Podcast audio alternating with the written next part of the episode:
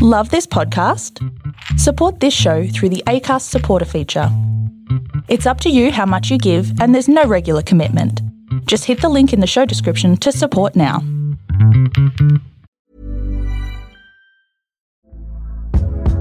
Hey there, it's Michelle Norris. I'm host of a podcast called Your Mama's Kitchen. When I travel, I'm usually looking for a way to find a taste of home when I'm not at home. And one of the things I love to do when I am at home is entertain. And Airbnb allows me to do that. When I was in California recently, I rented a house that had a great kitchen. And when we were sitting around the table, we're all thinking, we're in someone else's house. Someone could be in all of our homes as well. If you have a home, but you're not always at home, you have an Airbnb. Your home might be worth more than you think. Find out how much at airbnb.com/slash host. This is Monsters Who Murder Serial Killer Confessions. Police found 27 corpses. Australia's worst serial killer. Even though I didn't want to get in the car, I had to. With Amanda Howard and Robert McKnight. Hello and welcome to a brand new season of Monsters Who Murder Serial Killer Confessions, and we couldn't do it without the serial killer whisperer, Amanda Howard. Hello. Hello, Robert. How you going? It's nice to see you again. Well, seeing being the operative word, because this season really we are also doing a video version of the podcast. Amanda, this is truly, truly exciting. It is exciting, except that I can't do it in my pajamas anymore. I'm just glad you actually got dressed this time. I know, right? Although, I'm sure there's some fans of yours who'd be hoping you didn't. oh, goodness, no. now, look, we are going to be doing this whole season as a video podcast as, for, as well as the audio podcast. To watch it, all you have to do is go to mwm.uscreen.io. That's MWM for Monsters Who Murder. Uscreen is our provider, U S C R E E N dot io. And I got no idea what the IO stands for, Amanda. no, not do I. I'm sorry. I can I can talk about serial killers, talk about um, websites and things. Yeah, no, not not my area of expertise. Yeah, mine either. Hey, so we're starting off this season with Stephen McDaniel. Give us the headline to draw us through to the psychological profile. Uh, the headline would be um, Killer almost confesses on live television to the murder of a friend. Wow, that's a good headline. Well, Stephen McDaniel is coming up. He's coming up a little later in this edition of Monsters Who Murder Serial Killer Confessions. In the meantime, let's get into the news as we always do. Because police in France fear there may be hunting a serial killer after four women vanished from their homes while jogging. The victims have all disappeared in the last three months, and police are investigating every possibility and every hypothesis. According to The Sun, a spokesperson for the Central Service for Criminal Intelligence said it is true that we are facing a serial phenomenon. They said that they are currently looking for connections between the four separate investigations. Amanda, what do we know about this case? Uh, well, so far it looks um, very much to be a serial killer case because there's so many similarities between the victims. So all these women are between sort of 35 and 45, which would suggest that the killer's around the same age. Um, most of the women, except one, were out jogging when they were picked up. Uh, one of them was actually taken from the from her home in the middle of the night, which is actually mm, like horrifying. Um, but it, they were sort of looking at a couple of other suspects, um, including the last woman's husband, but he's been cleared, and so now it's actually looking at how these cases are connected, and you know, there's those red flags already coming up. Now, it's interesting, isn't it, that the police here are actually saying it could be a serial killer. So often we see authorities deny any possibility. They don't want to alarm the public. They also may be investigating and don't want to tip off the potential, the, the killer, the suspected killer. So this is a very different tact. I mean, yeah, it, there is a lot of official jargon that goes on saying, you know, it's not a serial killer because it makes the police look like that they're failing if uh, one person is continuing to kill and they're not actually catching them sooner. So when we actually have a case that they say, yes, this is a serial killer, I think it actually makes uh, people a bit more aware, and I think we can actually save lives rather than uh, trying to save face, which is what seems to be the issue. Indeed. All right, let's move on. Because a convicted serial killer who was on death row has died of brain cancer. Joseph Edward Duncan, 58, who was on federal death row, had been diagnosed with terminal brain cancer. He was sentenced to death in 2008 following his conviction for the killing of nine year old Dylan Groene and three others in Idaho. Amanda, this guy, he really was a piece of work, wasn't he? Uh, I think he's up there as one of the worst. I would put him up there beside David Parker Ray for what he did and um, what he did to the Groene family. It's just horrifying to imagine that this man's plan was to do what he did and uh, to kidnap these two children and uh, um, and and then murder Dylan um, and then take Shasta along with him. Um, it's just uh, it just gives me chills. This case. Now, look, when I was doing some Googling on this guy, I came across an article which was really disturbing and showed him with a child he abducted. Can you tell me about this story? We've got the images here as well. Um, well, what actually happened was he had ab- abducted the, the two children, as I said, and Shasta, who's in the images that we're seeing. Um, this is actually, I think, just before they were able to rescue her because a woman in Wendy's um, recognized her and called the police while they were sitting in Wendy's. But um, Shasta was actually taken through some horrific abuse and torture um, that he did to her before she was able to escape from um, his his grip purely because, as I said, someone identified her, but um, it so had been, been on several days. Persons reports had she? Like this was well, um, a girl who was missing that people knew was a high profile case. Well, yeah, because he had, had killed the parents yep. and then uh, abducted the two children. And um, what he did to them was actually quite brutal and graphic. And then um, Dylan was found, and so they, they just expected that Shasta was going to be the next body they found. But luckily, um, she was found alive. She's actually quite active on Facebook. I don't expect people to go and chase her, please don't. Um, but she is one of these survivors who's actually using her trauma to help others. And um, it's just so reassuring now that she can do this. I, mean, I wish she didn't have to, but um, for what she endured, uh, she's a good kid. I mean, she's a she's a lot older now, but I, I would mm. still consider her a kid because she is frozen in time because of this case. Uh, and look, just for the people who are listening to this as an audio podcast, those images they're really confronting because they are of him in a, I think you said it was a Wendy's, and you can see him with the little girl just walking in, and then in the second picture, he's handing her something, and it just looks like a father and daughter out at the supermarket. You know, he's getting a coffee, she might yeah. be getting a little treat.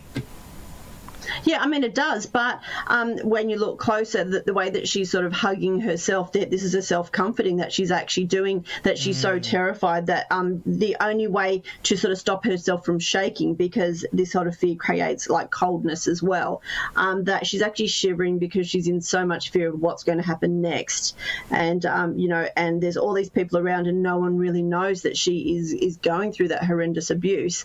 Um, but yeah, it was just moments after that and, and just the arrogance of this guy thinking he could take her out and about and be fine.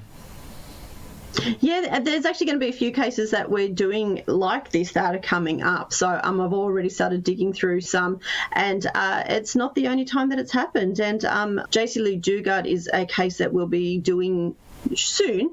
Um, and she was she had been kidnapped 18 years prior before she was finally rescued. And she even had two children to her kidnapper. So, I mean, this is something that does happen. And mm. the fact that they feel that confident is just absolutely shocking.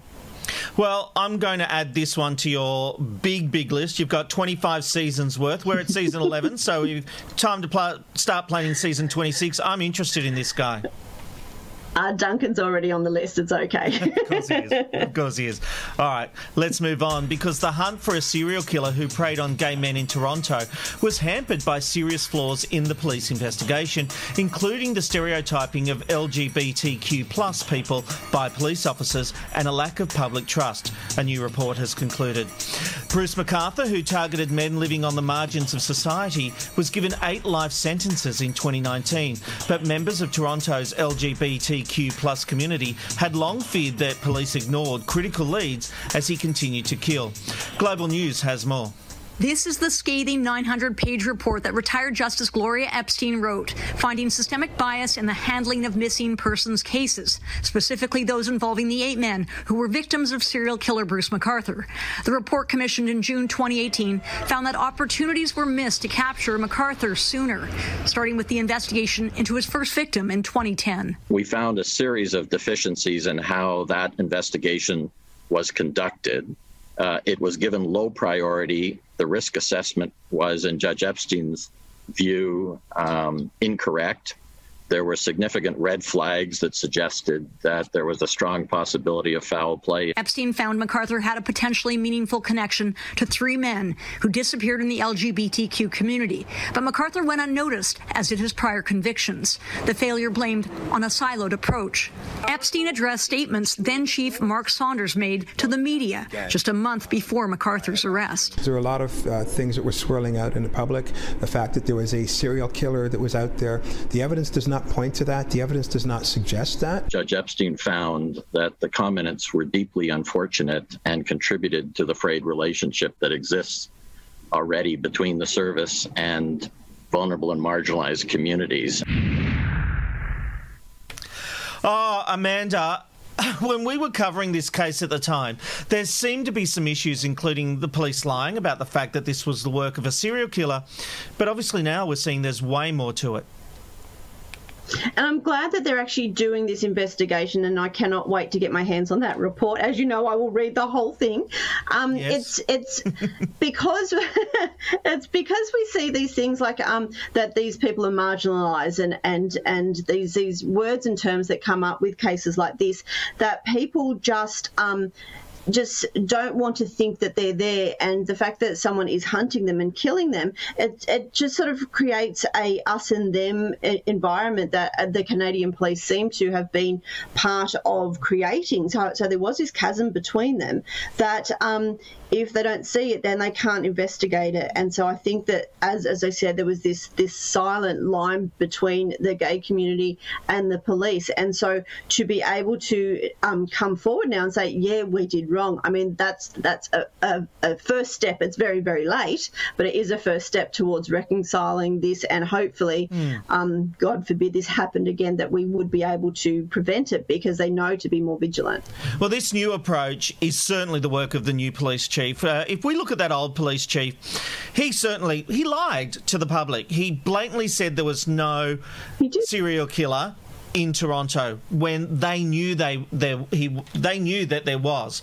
If you remember, Amanda, and I know you remember, uh, but. When they caught McArthur, they'd already been tailing him, and the only reason they struck then was because he had another man in his room in his um, home and was about to strike again. So they had literally let a man go into the lion's den. You know, it could have all gone terribly wrong, and it's just crazy. I mean, we are looking at a serial killer that was putting uh, pieces into pot plants around yeah. the suburbs. I mean, you know, and it, it, it, defies belief. It does. That's that's for sure. And um, hopefully, this new police chief, as you said, he's he's done the first right thing. So let's hope that he can continue and keep Toronto safe. Yeah, absolutely. Well, don't worry, Patreon is still a thing. Even though we're a video podcast now, we are still serving up exclusive content to our Patreon subscribers. Patreon subscribers will continue to get the podcast a week early. We'll still have our special access to Amanda through the Facebook page if you are a patron.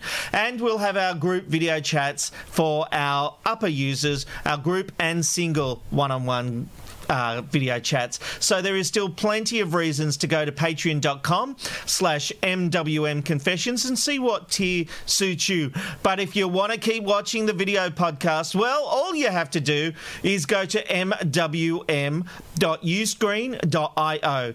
After this week, every episode that we do will go on there and you can watch the videos, see what we're talking about, watch the body language, and really get to know the cases in a whole new light. We really do feel that the video experience will bring something new to each and every one of you. Amanda, I really, I'm loving this. I think this is looking so good already. I think it's fantastic, and it's just so different. I'm I'm nervous, like I'm on TV for the first time again. It's, it's just a bit weird. It's a bit exciting, and um, I'm thrilled that we actually get to do this because, as you know, there's been so many cases that I wanted to do, but they really needed to be a visual focused episode, and so now we can. And and that's the point. A lot, uh, not a lot, a few cases that are very specifically visual. We'll be able to cover those now in a whole new light. And it's all going to start in a moment with Stephen McDaniel. Monsters Who Murder Serial Killer Confessions continues. When you're ready to pop the question, the last thing you want to do is second guess the ring. At Bluenile.com, you can design a one of a kind ring with the ease and convenience of shopping online. Choose your diamond and setting. When you find the one, you'll get it delivered right to your door. Go to Bluenile.com and use promo code LISTEN to get $50 off your purchase of $500 or more. That's code LISTEN at Bluenile.com for $50 off your purchase. Bluenile.com code LISTEN. This is Monsters Who Murder Serial Killer Confessions.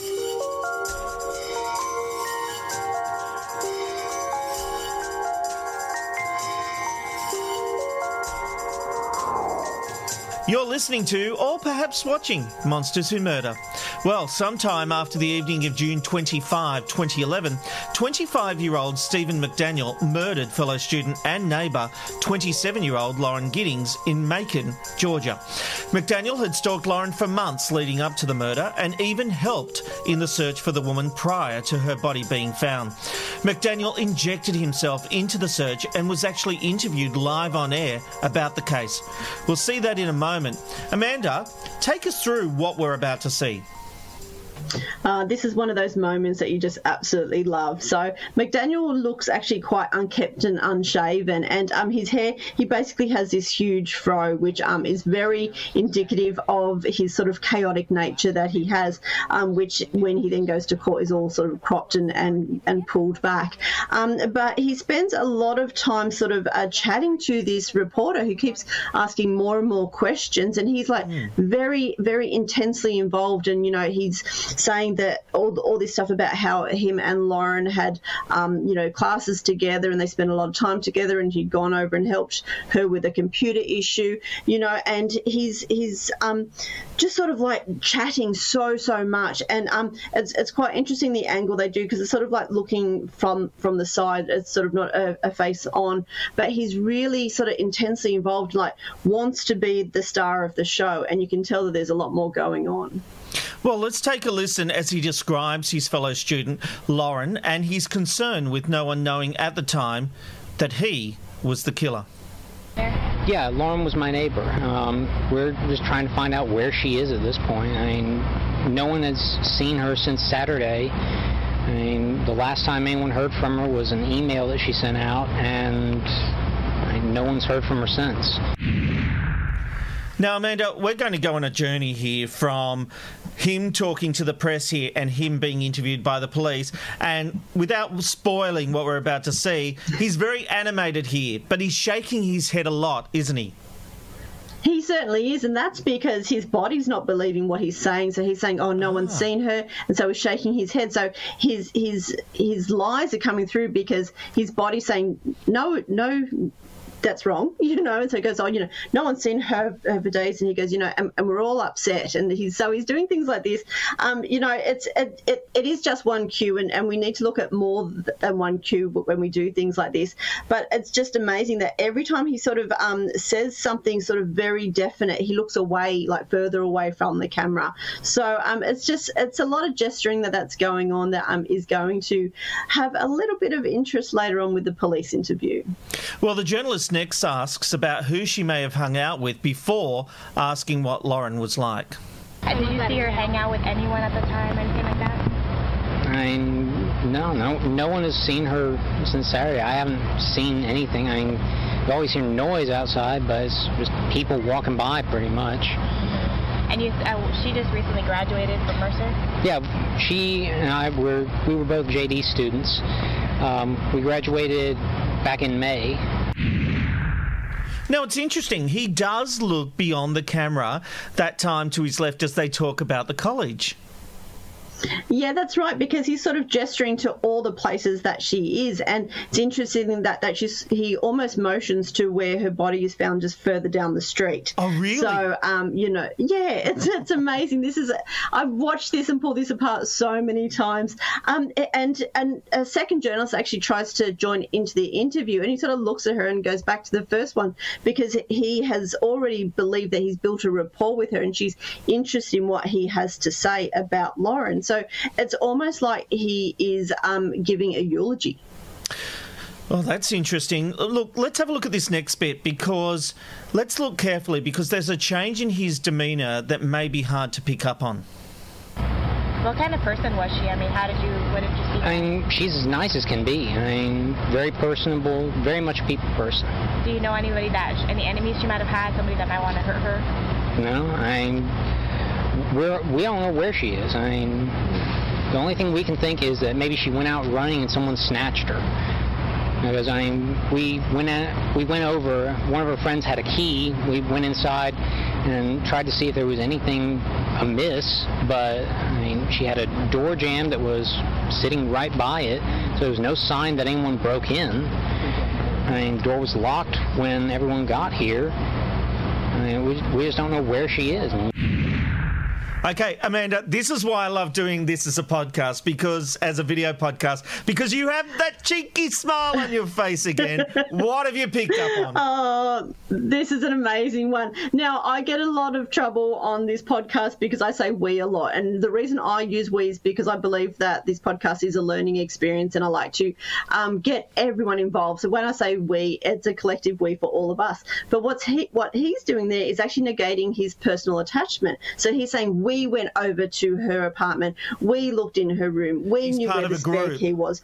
He's part of a group. He's he's not saying I went there because then he's sort of saying, "Hey, look at me. I'm I'm the person you you need to be investigating." So by saying we, it's like oh, that there's a whole group of them, and there's that collective need to to find answers rather than him knowing that he took her and cut up her body. Hmm. Well, it's interesting because the reporter mentions a new development. Have a look at this. What about um, in the like the parking lot area? I know they've been doing a lot of. I think that's where they have recovered the body or whatever they recovered from there. Body? Had you heard? Had you seen anything there?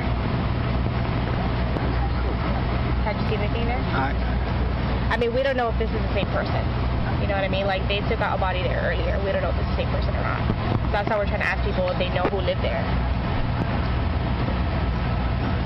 Are you okay, sir? I I think I need to sit down. Okay. Okay, talk to me about this. We know that he's the killer. Is this a genuine reaction, or is this him faking the shocking news that she's dead, or is he now worried that they found the body already? Uh, yes, all of the above. um, okay, next question. um, yeah, wha- I'm sorry. Um, what what we have is that he is so overwhelmed. His body has now gone into fight or flight, and he's frozen. So he doesn't know. He w- probably wants to throw up. He probably wants to run. He probably wants to scream. He has all of these emotions instantly going through because he knows it's her, regardless that that, that the journalist is trying to sort of say, oh, maybe it's not her yet because there's someone else that they're just going to find that they're actually not looking for. Yeah, of course it's not. Um, and so he is now going into a, a state of shock because he expected it to take a little bit longer, I think. And he now knows that like the clock is literally ticking before he gets arrested because he may have thought that, you know, the bins were going to be collected and her body was taken away, but they've got her. And so he knows it's ended. It's done. So, the thing is, this could be a genuine genuine reaction to finding out someone you know is dead, right?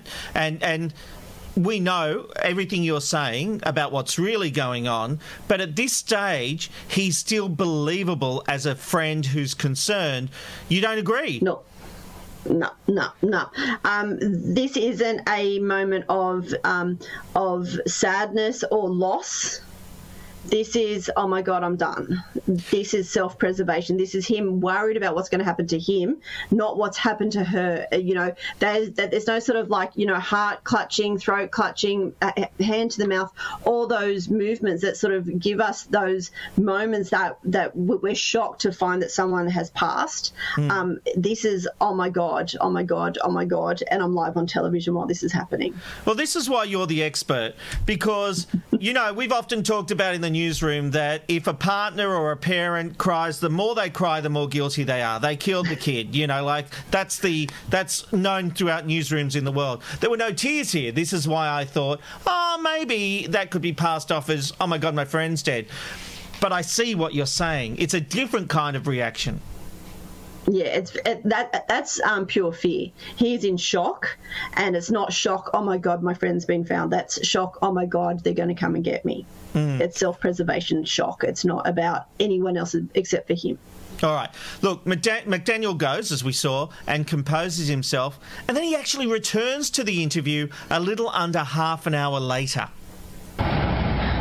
I no one had seen her since Saturday because I we all just there's not a whole lot of interaction unless we're doing classes.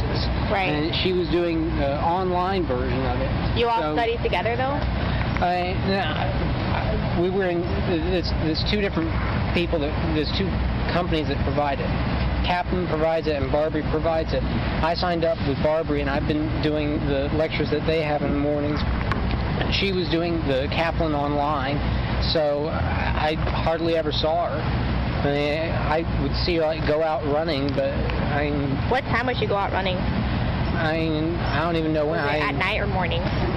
I, I saw her like midday a, a couple weeks ago. I mean, that was the last time I saw her was coming back from the bar prep on the main campus because we got moved over there for a week or two. But she normally would run. That was a Yeah, routine that I she mean, had. she she ran all the time. I mean, she she had a group that she would go running with. I mean, I, Amanda, this is fascinating to me. You spoke about distancing before, but it's gone from we were study buddies to I hardly ever saw her. I mean, his story is literally changing before our eyes.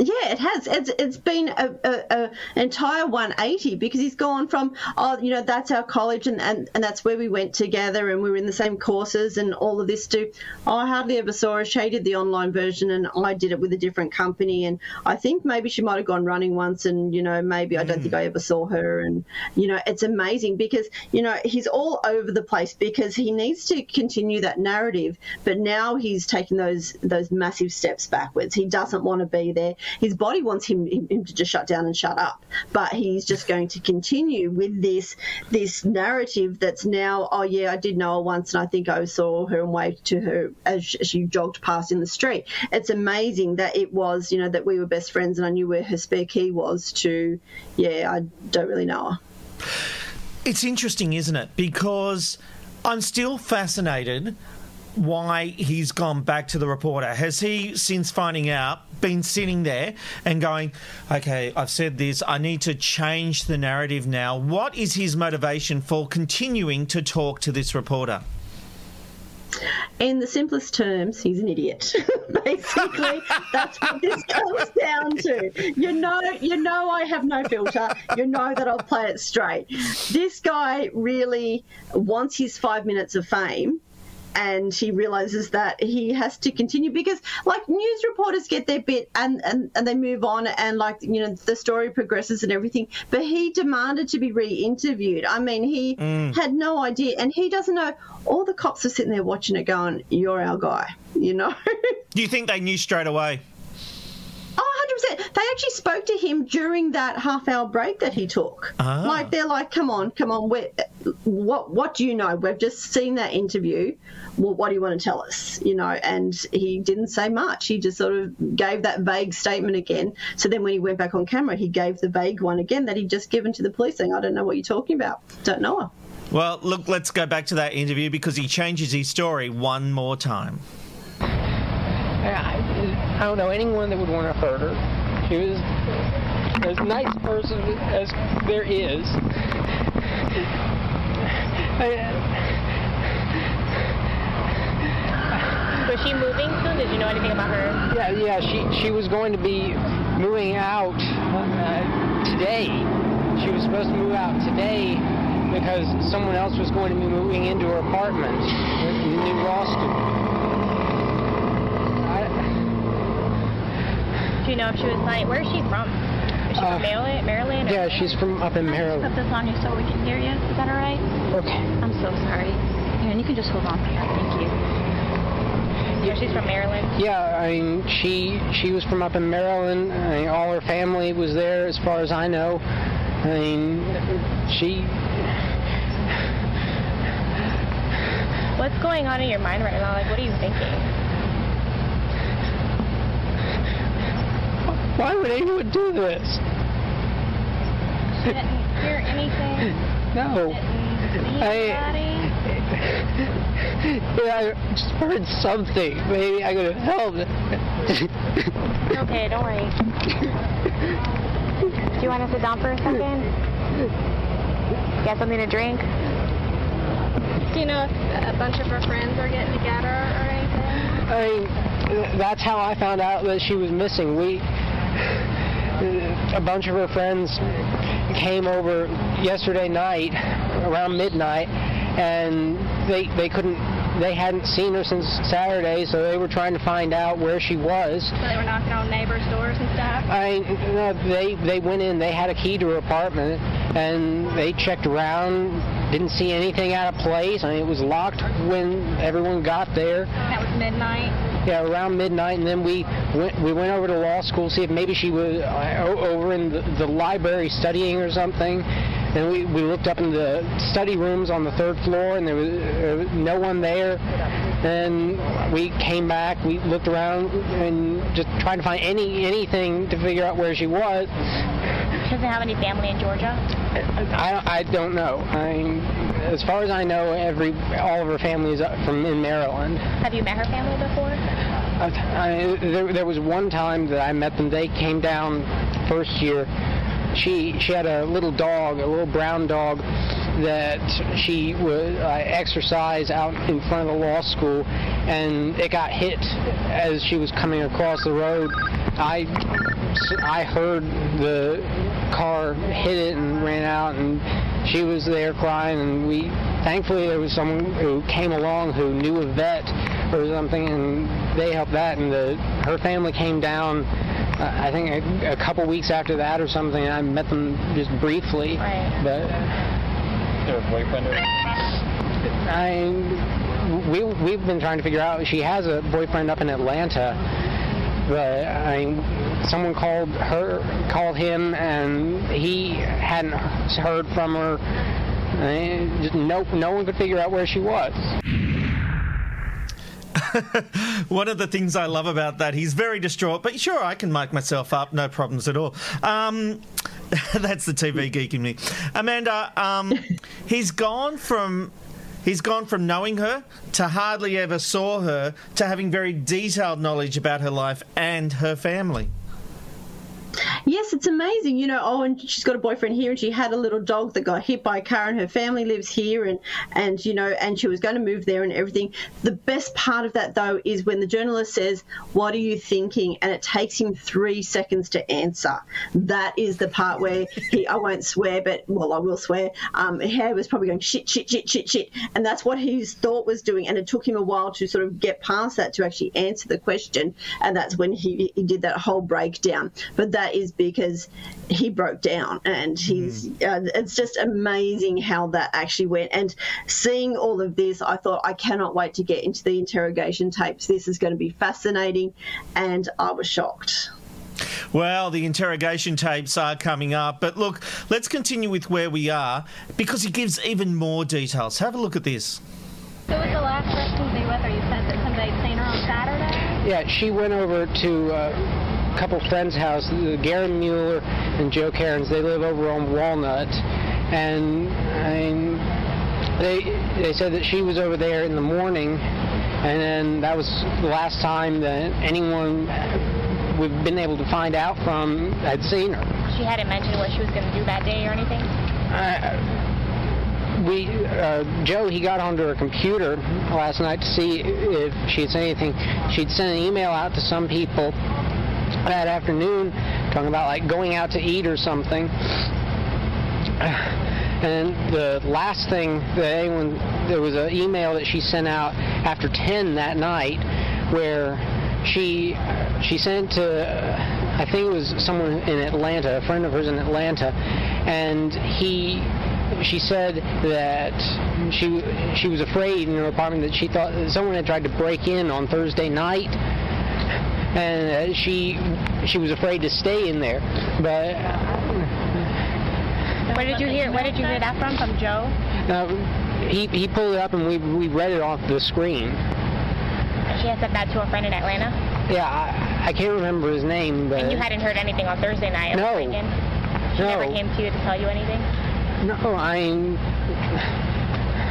I if she had, I, I could have done something. I, I could have lent her a handgun. I've, I've got a little handgun that I have for defense, and She could have slept over or something. yeah, I mean something. I mean, if she was afraid in her apartment, then I mean, get her out of there. Because they tried to break in. That that's what she said in the email. She thought that someone had tried to break into her apartment. She said like Macon hoodlums tried to break into my apartment on Thursday night. Wow, this guy doesn't know when to stop, does he? No, he doesn't. And the amount of information he just poured out would have taken the police days, maybe even a week to actually find. So the fact that he has just blurted out all of this timeline of who she sent an email to, when, how, and why, talking about that there was a possible break in the night before, um, that she had said she was going out for dinner and everything. This is what the police would like wear their, their, their shoes down trying to piece together. And he's just given it all to them in 30 seconds. It's it's quite amazing, and you know he is now so worried. Like his his forehead there was so wrinkled, and his eyebrows were so raised because he is so scared. He's like a rabbit in, in in the headlights. He knows that it's coming, and he just needs to talk. And this is a stress um, a, a, a, stress response to a, an emotion like this that he knows that time's up. And it's just so amazing how talkative is because it's going to switch and it's just amazing how he can do that and then go into just this whole different persona Mm. Well, that interview was on June 30, and it was after friends of Lauren had raised the alarm. Police were there on the scene, and Detective David Patterson just seemed to hone in on McDaniel. McDaniel lived next door to Lauren, as we said, and whilst others were out looking for her, apparently his behaviour made some of her friends point him out to police. So, this is an interesting bit, Amanda, that not only was it this interview that raised the alarm, but her very friends were looking at him with suspicion. Well, Patterson spoke to McDaniel in the squad car and then later had him taken to the Macon police station for a formal interview. Now, look, it should be noted at this time they had found the torso of Lauren, her head and limbs were still missing. Amanda, we're about to watch some of the police interviews, set the scene. We've seen a lot of interview scenes play out, but this one looks really odd. Yeah, it is, and and McDaniel is sitting at the end of of the table, furthest away from the camera, and he is almost catatonic. There is barely any movement to him at all compared to what we've just seen on camera. So um, he has his long curly hair. Um, he's wearing a blue shirt. Uh, the camera is actually above the door, and it's sort of facing at an odd angle. Um, and Detective Patterson walks in, and he's already greeting the, the suspect before he's even got in. This is another guy I love. He he is a fantastic in- interviewer, I can tell you that. And you know, I like me a good interrogator. Oh, So, don't we all? um, Because we've had some issues in the past where uh, we've taken some interrogators to task, but I'm looking forward to seeing this guy. Yeah, he's great, and um, he's really like if if he had come in in a ten gallon hat, I wouldn't have been surprised. He's just so cowboy. It's amazing, and I love it. And um, but he's so different to how um McDaniel looks because McDaniel is sitting there and like he's literally his arms are like loose beside his his, his body. You know, it's like he'd been drugged and forgot to lie down. He really looks different to what we had just seen. There's no flicking of the hair there or anything, you know. But Patterson, as I said, he comes in, he's great fun from the very first moment, and uh, you're going to see a good interview, I can tell you that. well, let's not tease it any longer. Let's take a look at the first part of this police interrogation. All right. I just got to ask you a few questions. Okay. Uh, you came down earlier tonight. Me and you talked. All right. You don't have any weapons on you, do you? No. That's just you are. What's wrong? You know I'm Detective Patterson, right? Yes. Do you remember? Put your hands up here. You remember us talking yes. earlier tonight, right? Yes. You remember me earlier in the day? Yes. When we came down here and talked a little bit and then we left? Yes. Okay. I need to know about this girl right here. You know her? Yes. Who is that? Lauren Giddings. Does she live next door to you? Yes. When's the last time you seen her? Two or three weeks ago. Okay. Was you friends with Lauren? Yes. Look at me when you talk to me, son. Okay? Amanda, that's. Look, this is weird. I get it. He's a rabbit straight out of the box, and the way Patterson actually moves even closer as he shows McDaniel the photo, he's, he's leaning against him, looking over his shoulder. But this guy is a completely different guy to who we just saw being interviewed by the press. Exactly, and this is the same day. This is the same day, and to see him go from that to this, that's that's the next red flag that we have. This is him actually sort of saying, "I have to shut down because I can't do what I did earlier because what I did earlier was stupid," um, and so I'm going to go into the opposite persona um, to sort of go for maybe the crazy plea, just something like that. But you know, w- when this started, I I was grinning from ear to ear. I thought, "Oh my God, Patterson is going to be one of these guys. Come on, son, put your hands on the table. That's my. There, there you go. I've done. I've done my first and only accent. I'm never doing it again. Please don't hate me. For Yo, that one. boy, come But- over here. You know.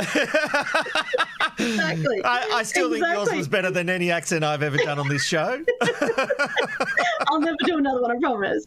No, I love Um, but like, yeah. But McDaniel is like just this catatonic thing, and like he says, put your hands on the table, and so he just sort of does this robotic put down. It's like Yeah, I almost if I was him, I would have had. Oh, yeah, pretty much, pretty much. Well, there's the next accent. There you go. Well, I tell you what, forget Dancing with the Stars because this is a beautiful dance that you're about to watch as Patterson takes to the dance floor and tries to lead his partner to admit the crime. Was you friends with her? Yes. Close friends? We were good. I mean, y'all were friends, right? Both of y'all are law students. You're studying to be an attorney, right? Yes. What kind of law do you want to go into? Criminal law? Yes. Civil? Is that what you want to do for a living? Yes. Okay. Are you almost finished? Yes. Okay. So you don't have too much more to do, right? No. All right. Are you going to st- stay here in Macon? I don't know. Did you used to work at the district attorney's office in Macon? Yes. Was you on the prosecutor side or the defense side? Prosecutor. So you were on our side. Yes. right. You never worked on the other side? No. Did you like it when you were down there? Yes.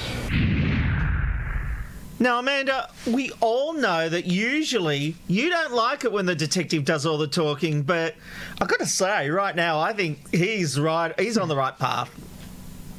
Uh, I totally agree. You know, and he's showing interest by sort of throwing in there that he knows some of his background. So I love when the detectives throw in information about the suspect to say, hey, we've already looked into you, so don't bother trying to lie because we're going to know. You know, and for him to say, you know, oh, you, you, you want to work on our side, I mean, that was a great, great response to that. But you know, Yeah, I, yeah, I noticed that one. Yeah, but McDaniel's not not saying much. You know, he's he's got this. Yes, I don't know. Yes, Hmm. and it's just so weird. In in that time, we've had twenty yeses. That is it, and it's quite amazing because you know we got Patterson going all over the place. You know, we know that he's seen the the newsreel. He knows what um, McDaniel should be talking like. So they they, they know his his um, personality already. You know, but uh, he's not asking hard questions to sort of get any sort of rise out of him. He's not ready for uh, any curveballs yet. So that they just sort of need to work out what's going on because it could be that McDaniel has had a complete psychotic break and he's gone, you know, and, and, and that could be what they're having to deal with now. But um, Patterson's just going to go with the chatty chatty. Um, he's, you know, there's no threat. He calls him son. There's all of this sort of stuff mm. going on, you know. But Mc, McDaniel, as you said, you expect to hear the robot gears because he is being robotic. Mm. Well, it's interesting. We're very early into this interview, and they have found parts of Lauren. There's no other nice way to put that, but we know that Patterson is hoping McDaniel will slip up. Let's see. Uh, got along with everybody? Yes. Okay. And you've lived next to Lauren for a long time? Yes. Okay. Do you know where she's at tonight? No. Hmm? No. Have you ever seen her with that dress on? No. You have no idea where she's at? No. Okay. Uh,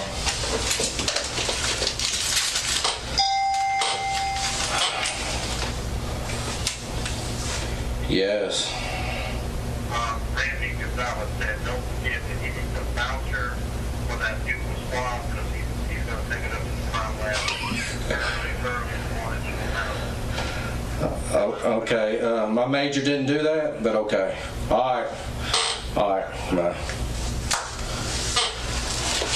Look, just tell me what happened, brother. I don't know. Well, where's she at? I need you. I'm asking you for your help. I'm a detective, and I'm asking you for your help. Okay? I'm asking you for help. I need your help. Can you help me? I don't know. You don't know if you can help me? Yes. I need your help. Help me out. Tell me what to do. Has anybody asked you for help today? I need your I'm asking you as a friend for help. Can you help me? I don't know. What do you mean you don't know? You can't help a friend out? I don't know what you need. I need to know where Lauren's at. I don't know. When's the last time you seen her? Two or three weeks ago. Has anybody, have you ever seen anybody over her house the last couple nights? No. Okay. This is really interesting. There's a couple of questions I've got off the back of that. It's not really professional during an interrogation to answer your phone and have a bit of a chat. Is there a psychology behind that? Is there a reason he's allowing that to happen? There certainly is. What he's done there is to say, look, this is just a conversation. It's not a formal interview. You're not being interrogated. Mm. I just, I, I, I need your help, friend. Yes. And so what he does there is, is he's creating this, this rapport with him. And so, yeah, the phone rings. Yeah, that's okay. I can take this call. I can have a laugh and a joke. But what is interesting is that McDaniel doesn't take his eyes off him. He doesn't move. He stares at the officer the entire time while he's sort of leaning back in his chair and being loose and easy. McDaniel just stares at him and doesn't move. He, he McDaniel really seems shut down here. Oh, he has. I mean, as I said, this could be a complete and utter break from reality that he's having, or he has done enough of his criminology degree. And like I often say on here, if you get uh, if you get arrested or interviewed by police, you ask for a lawyer and you don't say anything. So he's thinking, well, I won't say anything, but he is because he's saying yes, I don't know, yes, mm. no, I don't know, and so that is still responses. But I think he's trying to sort of negate what he did earlier because he's trying to take it back by not being so so chatty now. But it's like the damage is done, and he he's just frustrating. Yeah. well, look, Patterson tries to make him open up by asking for a possible scenario. Patterson is hoping McDaniel will slip up. If you knew where she was, would you tell me? Yes. What do you think happened to her? I don't know.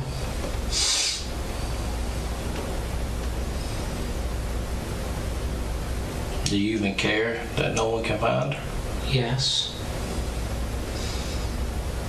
I mean, I don't know, do you? Yes.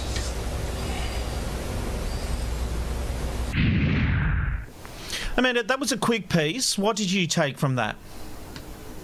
Well, um, the, the yes was different that time. There was a force behind it. So he was actually disgusted that Patterson thinks that he doesn't care. You know, this is this is supposed to be a catatonic state, but there's already that first crack. So it was so forced, and and that's why Patterson sort of asked it a second time. You know, and McDaniel went straight back to that robotic voice again. But it was just enough of a tiny slip up that Patterson goes, "Oh, "Well, there's your answer." So you know. He's getting there. Well, the interview continues for 15 minutes with McDaniel saying little else besides yes, no, I don't know. And throughout, Patterson is toeing the line before he throws something at McDaniel, hoping for a reaction.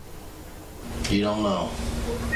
No. That's what you want me to tell her mother and her father, is that you don't know. I don't know. Not that you're sorry that she's missing. Not that you've been trying to help me all day find her, but you just wanted me to tell her I don't know. I don't know. Are you a sorry is. piece of shit that you want me to tell her that? You got your ass on that fucking news and stood out there and gave a media report that her mother saw about her missing daughter. And you want me to sit there and tell them that you don't know. Is that what you want me to tell them? Because you're all over the news. You sure stood out there and ran your mouth to the news media. But now you're going to get out here and you don't fucking know. You know. You're just a sorry piece of shit that don't give a fuck. Right? Well, why'd you tell the media everything? Do you need to see what you told the media today? It was on the 11 o'clock news. Well, I'm asking you. Tell me. I want to know. I don't know where she is. That ain't what you told the media. You didn't stand in front of that camera and say, I don't know. I don't know. I don't know.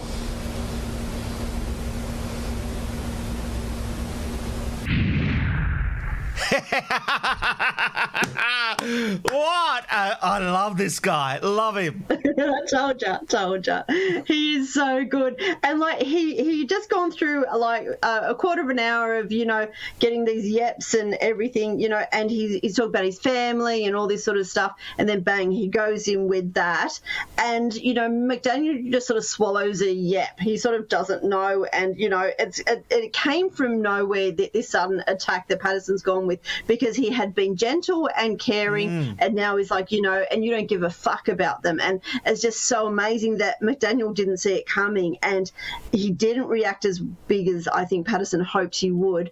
But you know, it just sort of bang after all these sort of one after the other questions of family and you know who did you live with and why you at this school and everything that that um, McDaniel only gave yes and no uh, answers to, to then come up with this, and that McDaniel didn't see it. He was able to sort of make him shock and sort of not know how to respond because he was getting in his face. But you know, it's just I I don't know. I like Patterson. Yeah, I do too. Well, Patterson then asked McDaniel about the weapons he owns. Right? You buy all these weapons. Was you ever in the military? No. What do you need all these weapons for? Are you scared somebody's gonna hurt you? No. What do you need all these weapons for? To have. Why? There's a reason why. Were you molested as a child? No. Then why do you need all these weapons? To have. Why? Give me one good reason. Just give me one reason. To have. Why? Does it make you feel important? No. Hmm? Are you a big guy because you got a weapon? No. It's turning, and it's about to turn even more, Amanda, because after another 10 minutes, Sergeant Chapman enters the room. Shall we take a look? Yeah, I can't wait. I just don't fucking believe that shit. Don't came back yet. What's up, buddy? Did you talk to him about his guns? Yeah. When was the last time you shot those guns? I haven't. You've never shot a gun? No. Have you ever shot any gun in your whole life? No. Never. No. So you bought three guns that you've never shot? Yes. Why? To have. For what? To have. to have, to hold. Amanda, you've got that smile. I mean, you've got to laugh, but I saw while we were watching that, I saw you having a little smile on your face. Uh, this was a great tactic that they've just done. So um, Chapman has come in, no niceties, no how you going, son, and all this sort of stuff. He talks straight to Patterson and does the third person. Did you ask him about his guns? You know, this is just well orchestrated. And what we have is Patterson being the good cop. Now the bad cops come in and he's angry and pissed off and you know wants to sort of have his his go at him. And though Chapman's wearing a pink shirt, I love that he has that strength to do that. I love pink on a man, and this guy wears it well, and he's just a bit cute. I wear but anyway. pink all the time. well, not all the time, Yeah, but I've, I've been known to have a pink shirt. But, but when you're expecting this big hard cop to come in to be the heavy, you're not expecting a pink polo. But um, it just works, and it just it just made me smile a bit more. But it's just so interesting because for him to come in and say, you know, did you ask about the guns? It just sort of shows that they all are on the same page and they all know how this is going to break down and and, and create that that narrative that they need. And so it's just a matter of time for him to sort of start to confess that. Well, that's what they're hoping. Um, but I just love that um, that he just comes in and it totally ignores that uh, McDaniel's even in there, as if they were um, having a conversation in, in the hallway and had nothing to do with a dissected body they had found and the killer sitting right in front of him. So it's just it's just amazing. You know, I could I could see this. I could write this script and make a movie out of just that scene. I, I just loved it. Just loved it. Well, I tell you what, in our next episode, I don't wear a pink polo, but I will wear a pink shirt under my blazer for you. So I love a pink shirt on a man. I've got no problem with it. everyone will have to watch the video uh, next week because this is where we're going to have to leave it because next week, when we continue with this story, Chapman is going to go in hard while Patterson leaves the room, and you have to see how the dynamic changes as part of that. Amanda, this really is a fascinating case. Thank you for bringing it to us. No, thank you. And I love that we can see this on camera. Doing the podcast is great, but being able to relive what we're seeing, I just love it. It's so exciting. Yeah, I'm, I'm really, really enjoying this. It's actually been a bit of a thrill. I think it's coming up really nicely. Don't forget, if you want to see the video of this podcast, go to mwm.uscreen.io.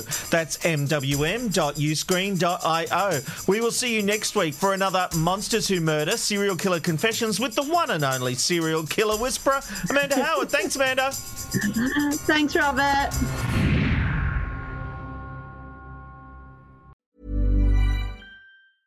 Even when we're on a budget, we still deserve nice things. Quince is a place to scoop up stunning high-end goods for 50 to 80% less than similar brands. They have buttery soft cashmere sweaters starting at $50, luxurious Italian leather bags, and so much more. Plus, Quince only works with factories that use safe, ethical, and responsible manufacturing. Get the high-end goods you'll love without the high price tag with Quince. Go to quince.com/style for free shipping and 365-day returns.